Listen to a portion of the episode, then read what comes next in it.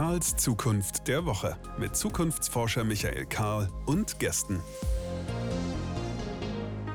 Willkommen zurück. Hier ist Karls Zukunft der Woche. Michael Karl ist mein Name.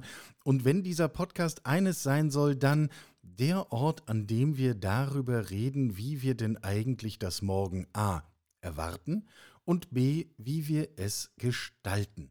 Denn es geht ja nicht darum, dass wir hier sitzen und abwarten, dass irgendjemand irgendwas macht.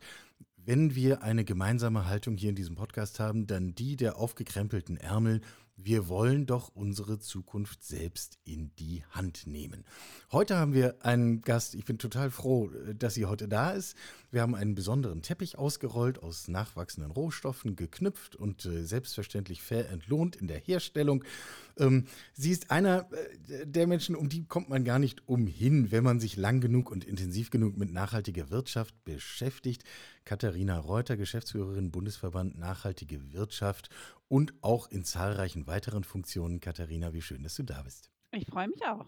Wenn ein Wort an die Hörerinnen und Hörer, wenn du diese Folge spannend findest, dann empfehle ich auch jetzt schon an dieser Stelle, bevor ich es nachher vergesse, höre dir unsere achteilige Reihe Akademie Nachhaltigkeit an. Das ist so in den 90er Folgen unseres Podcasts, wo wir einmal den großen Rundumschlag getätigt haben mit allen möglichen Aspekten rund um Nachhaltigkeit. Das versetzt mich jetzt auch in die Lage, ähm, Katharina, äh, sagen zu können, wir müssen jetzt nicht mehr hier darüber reden, ob sich Nachhaltigkeit und wirtschaftlicher Erfolg irgendwie gegenseitig ausschließen, sondern ganz im Gegenteil. Langfristig bedingen sie sich ja eher einander. Wenn wir darüber hinausgehen, was ist eigentlich das, womit wir uns in Sachen Nachhaltigkeit immer noch überraschen sollten? Was wissen wir alle noch nicht über Nachhaltigkeit? Ich glaube tatsächlich das eine, äh, dass wir uns der Dramatik nicht wirklich be bewusst sind, in der wir stecken. Ähm, da äh, bin ich immer wieder überrascht, ähm, dass einfach noch so viele aus äh, klassischen Industrieverbänden und, und klassischen Wirtschaftsstrukturen, die sind wirklich der Meinung, es könne so ein weiter so geben.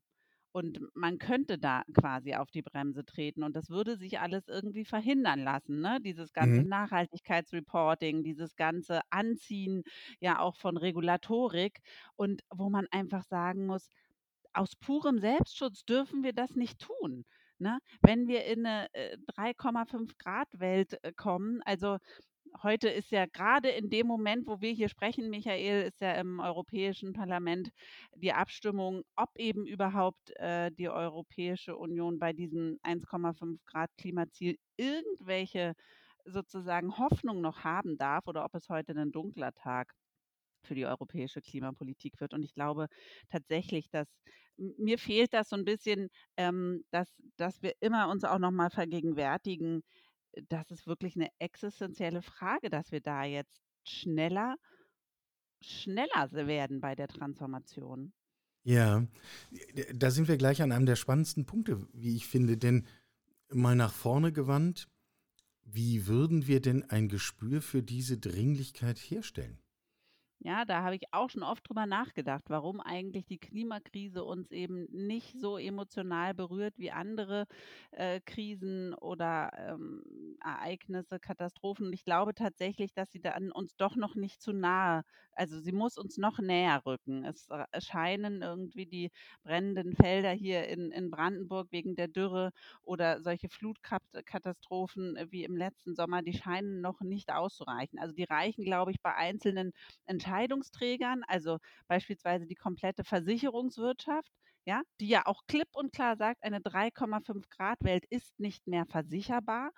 Ähm, und die auf, aus den Gründen dann umsteuert. Aber ja, tatsächlich, ich, ich befürchte so ein Stück weit, dass äh, eben die katastrophenhaften Auswirkungen, dass uns das noch näher kommen muss. Ich teile diesen Gedanken und habe zugleich das Gegenargument immer im Kopf, wir Menschen neigen ja dazu, wenn wir unter Stress geraten, wenn wir unter Druck geraten, reflexhaft das zu tun, was wir immer schon getan haben, reflexhaft auf die vertrauten Pfade zu setzen, ähm, um möglichst viel Stress aus Situationen rauszunehmen.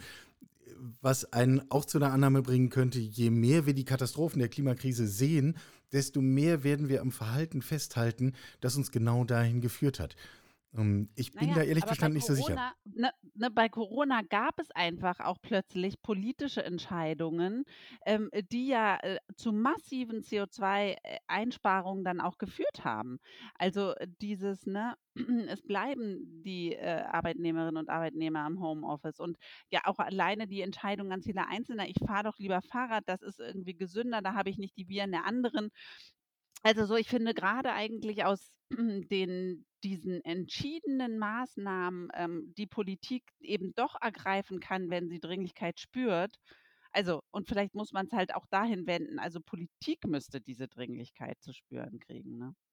Interessanter Punkt, auf den sind wir hier in der Diskussion auch immer mal schon gestoßen. Auf die Herausforderung der Klimakrise wäre es halt eine unangemessene Antwort, wenn jeder einfach seinen Müll aus dem Wald räumt. Das können wir alle tun, aber das wird halt nichts aufhalten. Wir brauchen halt gesellschaftliche Lösungen.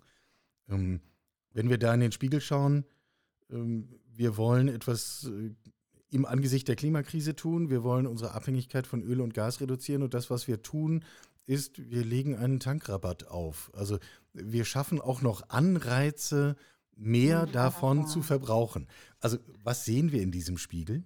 Ja, ganz schrecklich. Wir sehen eben diese große Angst, äh, ne, das Thema Auto und das Thema äh, die Preise an der Tanksäule scheinen so die des Deutschen heilige Kuh zu äh, sein, ne? Und, und sozusagen das, wo sich dann auch so eine vermeintlich progressive Bundesregierung nicht rantraut. Erstaunlich, nicht? Ähm, In der Vorbereitung auf dieses Gespräch fiel mir eine Szene ein, die ich kürzlich erlebt habe. Veranstaltung in Süddeutschland, viele Unternehmer, Unternehmerinnen anwesend und ich traf eine Frau, selbstständige Unternehmerin, die haben so einen metallverarbeitenden Betrieb, machen so Oberflächenveredelung. Ähm, die bekam ihren Ruhepuls gar nicht unter 180, weil die so aufgeregt war. Ähm, wir können unser Geschäft nicht mehr machen. Wir brauchen für unser Geschäft wahnsinnig viel Strom. Das ist nun mal so und alle wollen das haben, was wir machen, aber es rechnet sich nicht mehr. Hier muss doch jetzt endlich mal jemand was tun. Also richtig, die war wütend. Die ging mich an, wo ich sage, ich bin hier nur Vortragender. Ich kann deine Situation gar nicht verändern. Aber was würden wir denn so jemandem sagen? Naja, zum einen frage ich natürlich dann immer, ne, was habt ihr eigentlich äh, von euren Gewinnen in den letzten 20, 30 Jahren in Klimaschutz investiert? Also das ist natürlich, fällt jetzt auch vielen Betrieben wahnsinnig auf die Füße, äh, dass eben diese Verzögerungstaktik, ach, das lässt sich irgendwie aussetzen. Ähm, wir nehmen nur die Low-Hanging Fruits mit. Na ja, klar, so ein bisschen Effizienz machen wir schon, aber irgendwie die Maßnahmen, die wirklich dann auch höher investiv sind, äh, das packen wir irgendwie nicht an. Da schütten wir eben gegebenenfalls lieber Gewinne aus. Also das das ist natürlich sozusagen der der eine Teil der Antwort. Der andere Teil der Antwort ist, dass es natürlich für den Übergang für bestimmt, äh, sehr betroffene, ähm, äh, Sektoren, Firmen Härtefallregelungen geben muss, die gibt's ja auch. Also, ne, das die tun dann immer so, als gäbe es das nicht. Wir haben das alles, die, äh, Subventionen für die Strompreis äh, für die ja, für die stromintensive Industrie und so weiter. Also, an der Stelle, ähm, ist natürlich ein Verständnis für Härtefälle auch wichtig und ich weiß es beispielsweise auch aus der, äh, Keramikindustrie, die eben sehr energieintensiv ist. Man braucht ne, für das Brennen von weißem Porzellan beispielsweise 1.300 Grad und dann ist irgendwie klar, dass, äh, Die entstehen nicht von alleine. die wollen die wollen auf Wasserstoff und die, äh, investieren auch, aber das geht eben sozusagen nicht von heute auf morgen.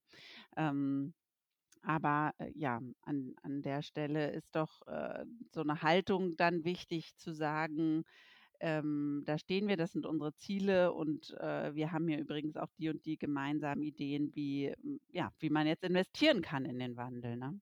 Der Wandel hat etwas zu tun mit den klimatischen Veränderungen, die wir uns ja selber eingebrockt haben. Ähm, beschränkt er sich eigentlich im Wesentlichen darauf oder wenn ihr über Nachhaltigkeit und Wandel redet, äh, zieht ihr das Bild noch breiter?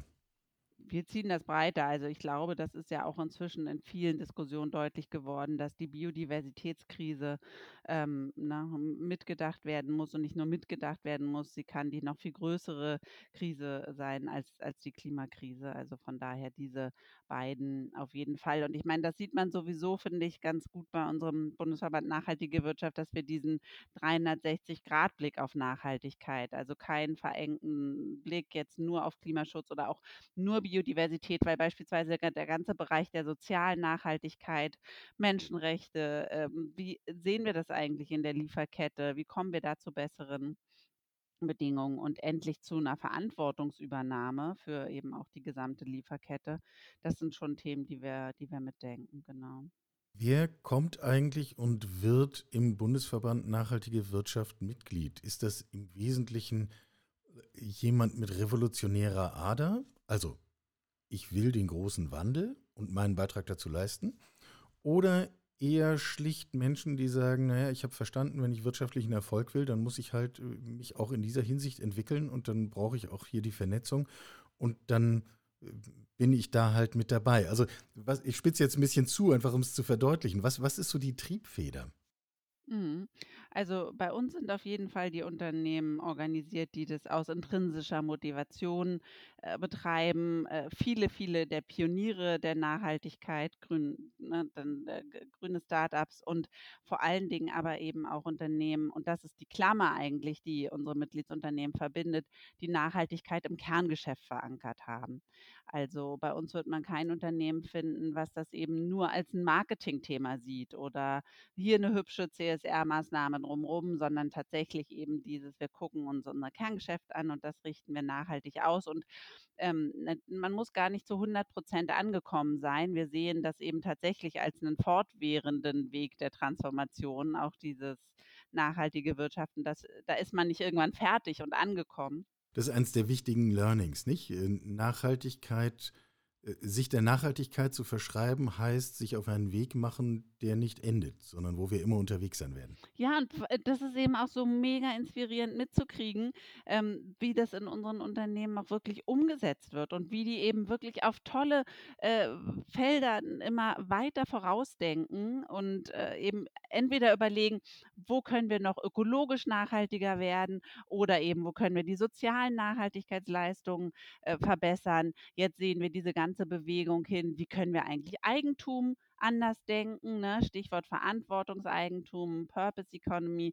Das begeistert mich auch, wenn unsere Unternehmen anfangen, darüber nachzudenken, wie können wir Geschäftsmodelle aufsetzen, die zu einem weniger an Konsum führen, also einem suffizienteren Lebensstil, beispielsweise Dinge nicht mehr verkaufen, sondern vermieten und so weiter, weil das ja in so einem ganz marktwirtschaftlichen Denken was wäre, was eigentlich dem eigenen Geschäfts Betrieb und äh, ne, dem Geschäftssinn eben widersprechen müsste, aber wo man einfach sieht, genau, die treibt genau das an, immer weiterzudenken.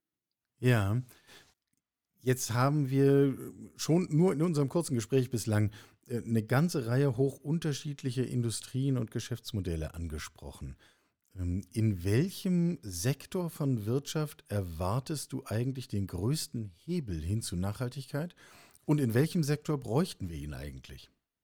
Naja, wenn man sich das anschaut, was beispielsweise einzelne Chemiewerke, einzelne Zementfabriken, sozusagen, was da an einzelnen, ne, einzelne Unternehmungen an, an, an CO2-Anteilen quasi von unserem Ausschuss ausmachen, dann müsste man natürlich zuallererst eben dahin schauen, und deswegen ist das ja auch richtig, was die Bundesregierung jetzt angeht, eben zu sagen, es gibt, es gibt die Wasserstoffstrategie. Und ich bin froh, dass selbst äh, der ähm, BDI-Präsident jetzt bei der letzten Pressemitteilung gesagt hat, dass grüner Wasserstoff Vorfahrt hat, weil das ist, glaube ich, auch für diese ganze Transformation nochmal, gerade für diese intensiven Industrien wie Stahl, Zement, Chemie, das ist das, ne, wo es dann ja auch eben tatsächlich nur eine grüne Transformation nur mit grünem Wasserstoff geben kann.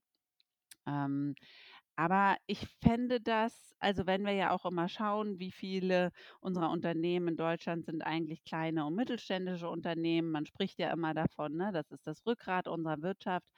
Deswegen, hm, würde ich mir sehr wünschen, dass wir da eben ja nicht so eine Industriefokussierung reinkriegen in diese Debatte und irgendwie denken: „Ach, die ne, de de den Mittelstand können wir jetzt irgendwie die schaffen das schon irgendwie“, sondern das finde ich schon wichtig, da auch noch mal hinzugucken und zu sagen: „Ja, die wollen sich auf den Weg machen, aber auch die brauchen, äh, sozusagen zum einen natürlich die Rahmenrichtlinien, dass sie wissen, wo es lang geht und zum anderen aber eben auch Unterstützung, ähm, von daher äh, warnen wir ein Stück weit vor so einer zu starken Industriefokussierung, äh, jetzt der Wirtschaftspolitik.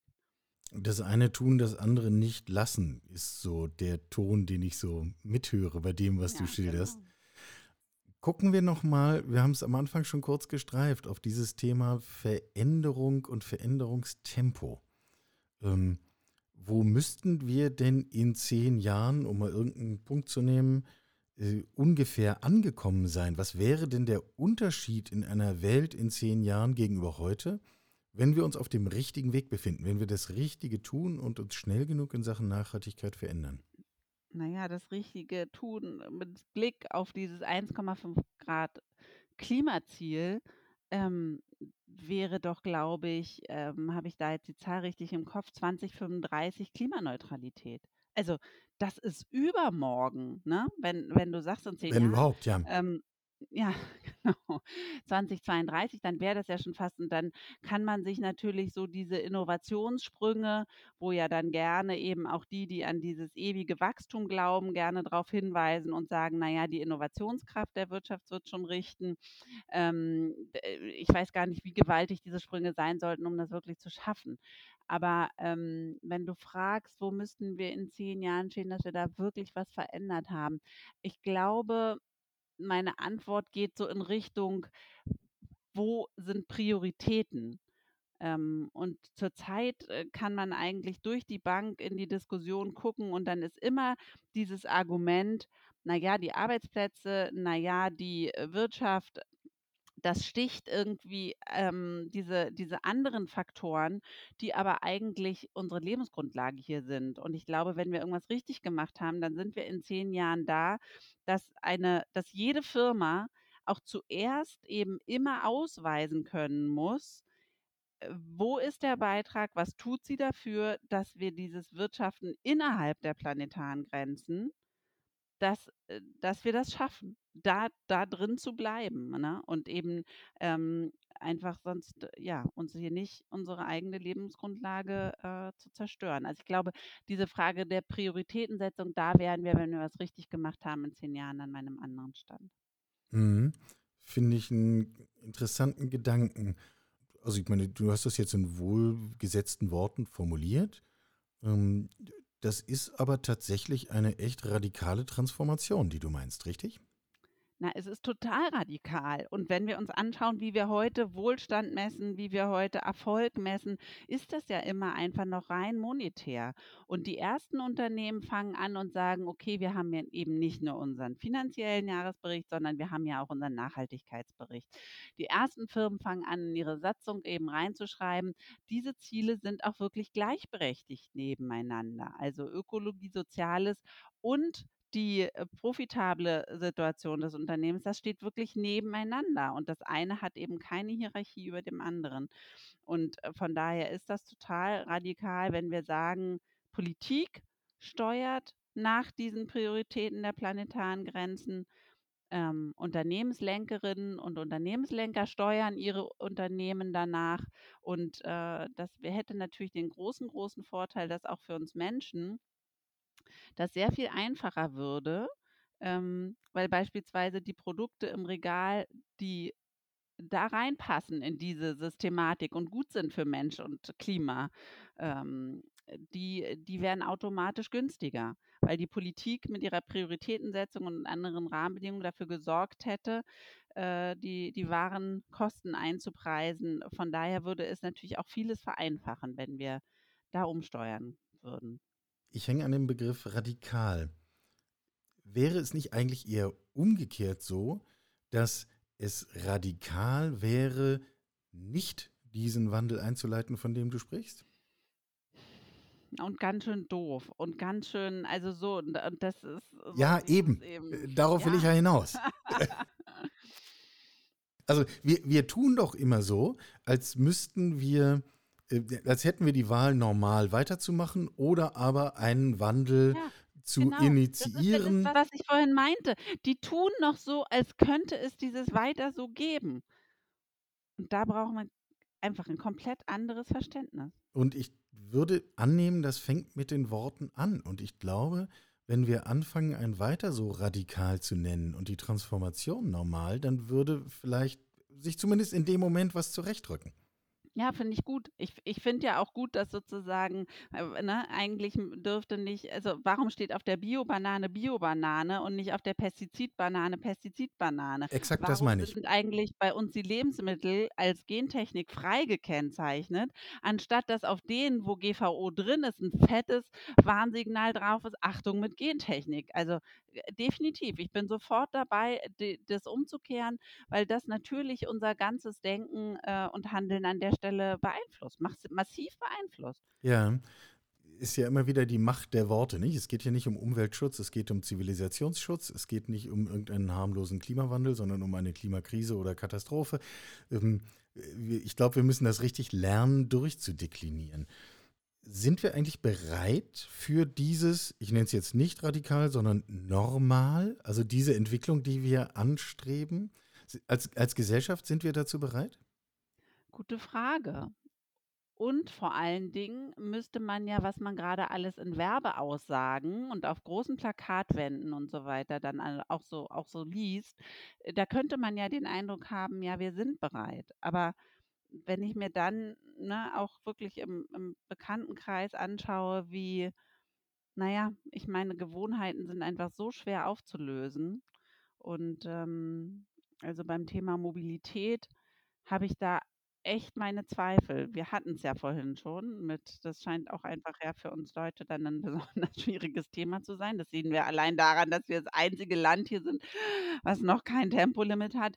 Ähm, wo bin ich denn vielleicht optimistischer? Ich glaube zum Beispiel beim Thema Ernährung bin ich optimistischer. Also weil da sehe ich schon ähm, 'nen man es ja auch an den Zahlen, der Fleischkonsum geht total runter, die, äh, pflanzlichen Alternativen boomen und ähm, da da ist es, glaube ich ähm, da da bin ich ein bisschen optimistischer, ja.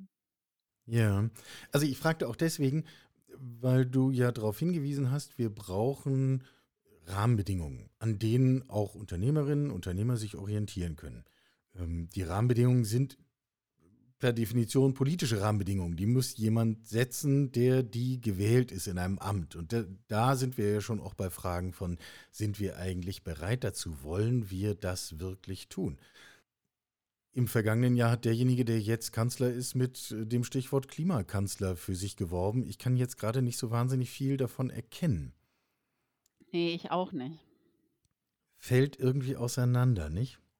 Hm fällt total auseinander und vor allen Dingen bin ich ja immer auf der Suche danach, wo, wo liegen denn eigentlich die Hauptgründe, dass äh, die Politik da eben immer noch entweder zu wenig mutig ist oder solche Dinge beschließt wie Tankrabatt. Wir hatten es ja schon. Und ich glaube tatsächlich, das liegt eben bei so bestimmten Kernthemen an dieser krassen Lobbymacht der, der fossil geprägten Wirtschaft und der langjährigsten Verflechtung an der Stelle natürlich auch mit beispielsweise solchen Häusern wie dem Wirtschaftsministerium. Und das äh, kann dann sozusagen selbst eine Führungsebene nicht, ne, ein, ein Austausch der Führungsebene ist da an der Stelle dann nicht. Ähm, ja, jedenfalls wahrscheinlich nicht binnen weniger Monate, nicht? Ähm, jetzt mal hinter die Fassade auch e-, eines Verbands wie deines oder dein Verband, also dem, des Verbands geschaut, dem du vorstehen darfst. Was ich mich tatsächlich immer wieder selber frage, reden wir eigentlich über ein Lager von UnternehmerInnen, die sagen, ich habe verstanden, dass ich was anderes machen will und ich treibe das voran. Und daneben stehen andere, die mutwillig auf den kurzfristigen Profit nach alter Lesart schauen? Oder haben wir es eigentlich auf unternehmerischer Seite mit sehr viel mehr Erkenntnis zu tun und es sind nur die Lobbyverbände, die quasi noch das alte Lied singen, bevor wir sie endgültig vor die Tür setzen. Wo verläuft dieser Graben? Also, ich habe mit so vielen Unternehmen gesprochen, die eben nicht bei uns organisiert sind, aber beispielsweise eben am Ende vom BDI und anderen vertreten werden, die sagen, das hat mit der Realität, mit meiner unternehmerischen Realität nichts mehr zu tun. Mir liegt beispielsweise Klimaschutz so viel mehr am Herzen, als was ich da eben sehe. Und meine These ist, dass die eben einfach auf den letzten Bremser warten müssen. Also, oder was heißt müssen? Sie tun's. Und, äh, die Positionen richten sich danach aus und, ähm, das ist natürlich äh, da hat diese zukunftsorientierte progressive Wirtschaft einfach einen total schweren Stand dagegen, weil, äh, natürlich einfach dann dieses gemächtige Wort der der, ja, gegebenenfalls dann ja auch sehr großen Unternehmen, die da, ähm, die Themen eben verschlafen haben, ja, jetzt natürlich sehr, sehr stark in die Waagschale fällt. Und, ähm, ja, weil ich würde tatsächlich sagen, gerade wenn wir auf den Mittelstand schauen, die sind so in die sind in der Region jeweils verankert. Die werden doch, ne, irgendwie morgens beim Bäcker gefragt: „Wie hältst du es eigentlich mit dem Klimaschutz?“ Äh, die, ähm, werden von den eigenen Kindern gefragt, die zur Fridays for Future Demonstrationen gehen: „Wie wie sieht denn das aus in deinem Unternehmen?“ das heißt, an der Stelle wäre tatsächlich das so wünschenswert, ähm, dass da einfach ein Stück weit mehr, äh, diese ja, die diese Zukunftsorientierung an der Stelle noch mal stärker herausscheinen würde, als es derzeit ist. Ja, nun, vielleicht muss man manche dieser Organisationen dann einfach schließen und neue gründen. Das ist dann vielleicht zumindest schneller. Ähm, jetzt werfen wir den Blick noch mal nach vorn. Ähm, was können wir denn jetzt tun? Ganz schlichte Frage. Oh, wir können so viel tun. Ähm, Okay, und äh, es erstens. ist genau, und es gibt ja einfach, äh, egal wo man sich im System befindet, man ist ja immer äh, eben einfach auch selber Mensch und hat eigenes Konsumverhalten. Und da finde ich auf jeden Fall ist mal das Allerwichtigste, dass man immer schaut, bei jeder Entscheidung, die man trifft, ähm, äh, und und zum Beispiel beim Essen können wir die dreimal am Tag treffen. Äh, wie tue ich das möglichst nachhaltig? Und, äh, ich kriege schon auch mit, dass es dass es selbst für mich so, dass beispielsweise, äh, nachhaltige Kleidung immer noch, ähm also, wir haben heute so viel mehr Angebot und so weiter und, äh, trotzdem ist es jetzt nicht unbedingt was, äh, was was man was einem so ganz ganz leicht fällt, ähm, das mit auf dem Schirm zu haben. Von daher da eben wirklich zu gucken: „Okay, ähm, wie bewege ich mich fort? Wie ernähre ich mich? Was habe ich an? Wie heize ich?“ und so weiter, ne? Diese Geschichten eben. Auch natürlich, wie äh, da bin ich sowieso auf der Suche, wie kann denn eigentlich so 'n Weniger äh, auch 'ne positive Vision für uns als Gesellschaft sein, ne? Wieso Ja, nicht solange wir es solange wir es immer noch weniger nennen, wird es die nicht werden. Da sind wir Ja, wieder bei den. Worten, oder? Ja, das stimmt, ne?